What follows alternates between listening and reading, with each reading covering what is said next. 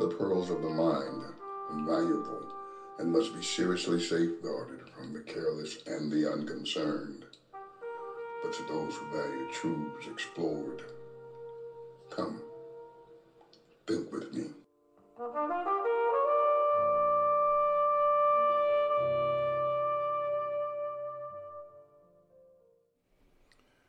What does it matter?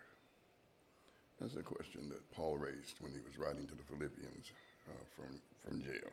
He was incarcerated, and, and of course, the congregation was concerned about him and thought the ministry would be somehow interrupted or thwarted, if you will, lost, destroyed, whatever. They were just in that place. And concern drove them to sending the young Epaphroditus uh, to check on him.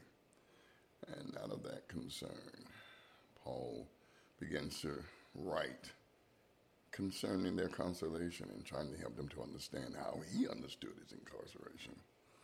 But not a Bible study. I just wanted you to, to get a sense of where this, this emerges, this idea.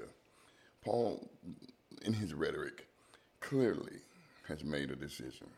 He's decided the things that matter uh, over against the things that don't matter, and he presses his way through, uh, not only in his letter writing, but in the way that he handles uh, the situation that has uh, become a part of his reality.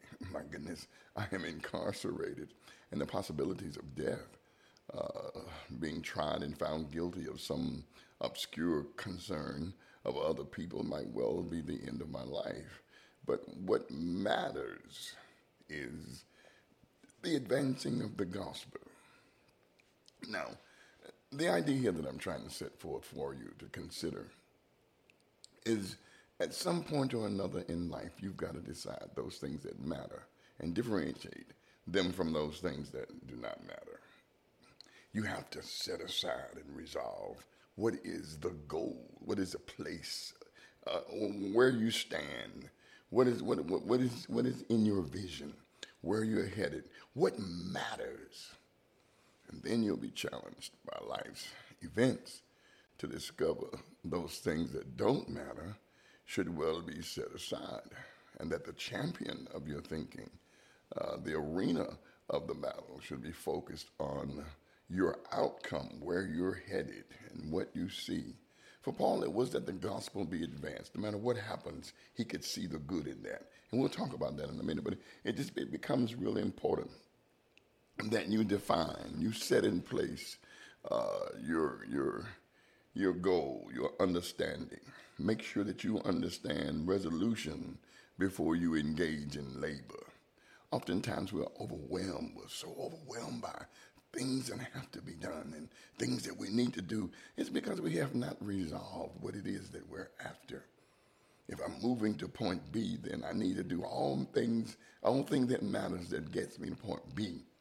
You know, uh, considering compartmentalizing and understanding that each component of my movement towards my goal has to be attained in its due season, in its proper protocol that I might bring myself to a conscious understanding that if I resolve before I engage in the labor, then the labor becomes goal oriented in and of itself, and it becomes the pleasure of the goal, outcome of the goal, rather. You gotta, you gotta think about that. You gotta think about your resolution.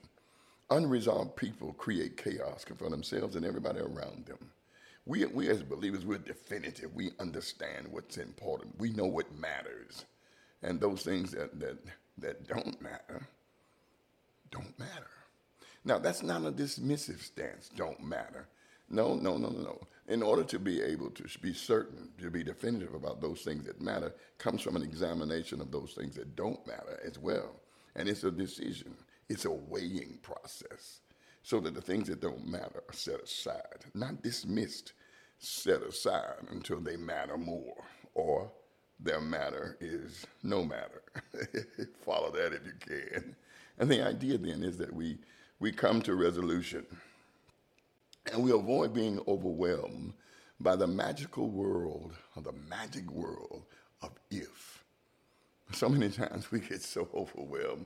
What if, what if, what if, what if, what if? If is an imaginary term, it's not reality. It may be plausible, it may be possible, but it's not real. What if is not a place for decision.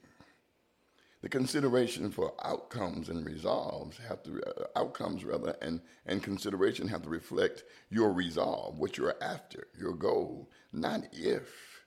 No, no, no, no. If cannot be a variable here. The possibilities have to be dealt with as possibilities, not a series of what ifs. What if, oh my God, you feed the night and the darkness of your of your understanding when you feed the what ifs, when you play to what if. What if I had done this? What if I had not done that? That's imaginary. How can you say? The only thing you can say is what you say doesn't necessarily amount to any levels of truth. It's just a what if.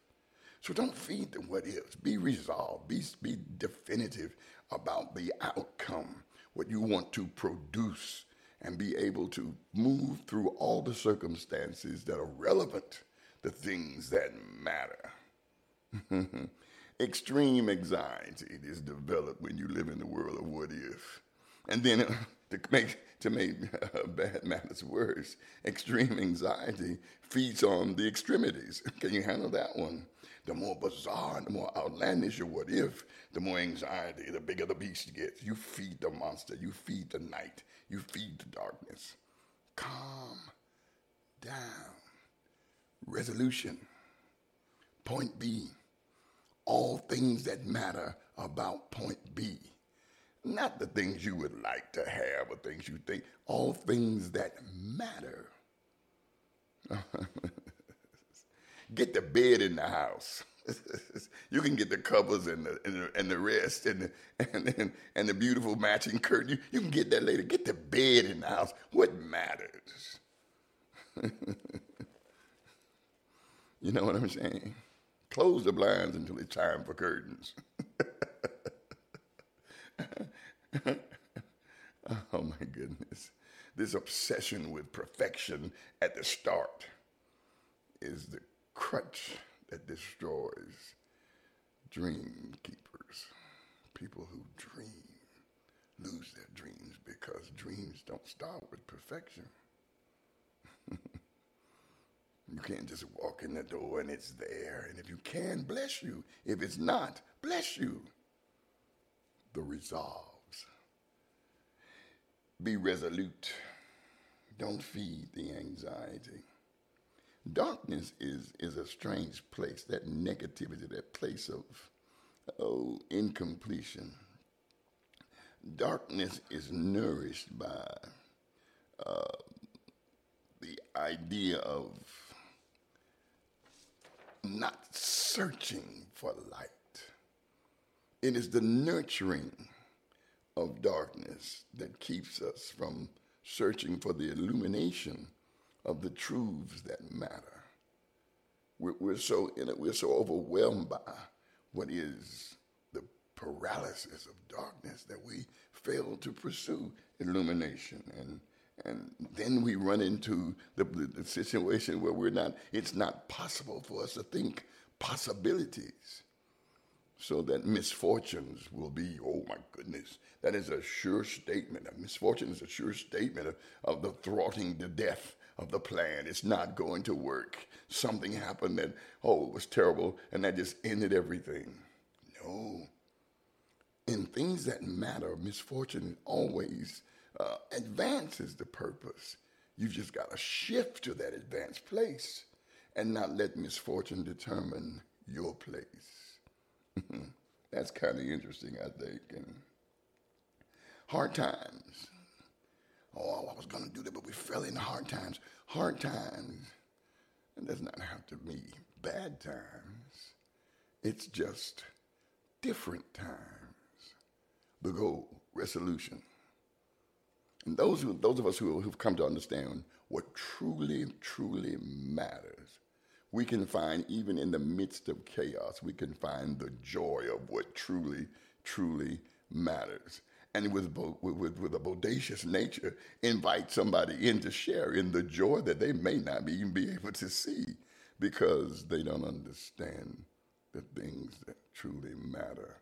It's what helps us to understand those things that we seem to not be able to understand. The differentiation between those things that matter and those things that don't matter is the starting point of finding the deeper places, the more valuable places, the more creative places. I urge you, I urge you with all that I have, discern, decide what truly matters. Then you're thinking with me. Listen, before I sign off tonight, you can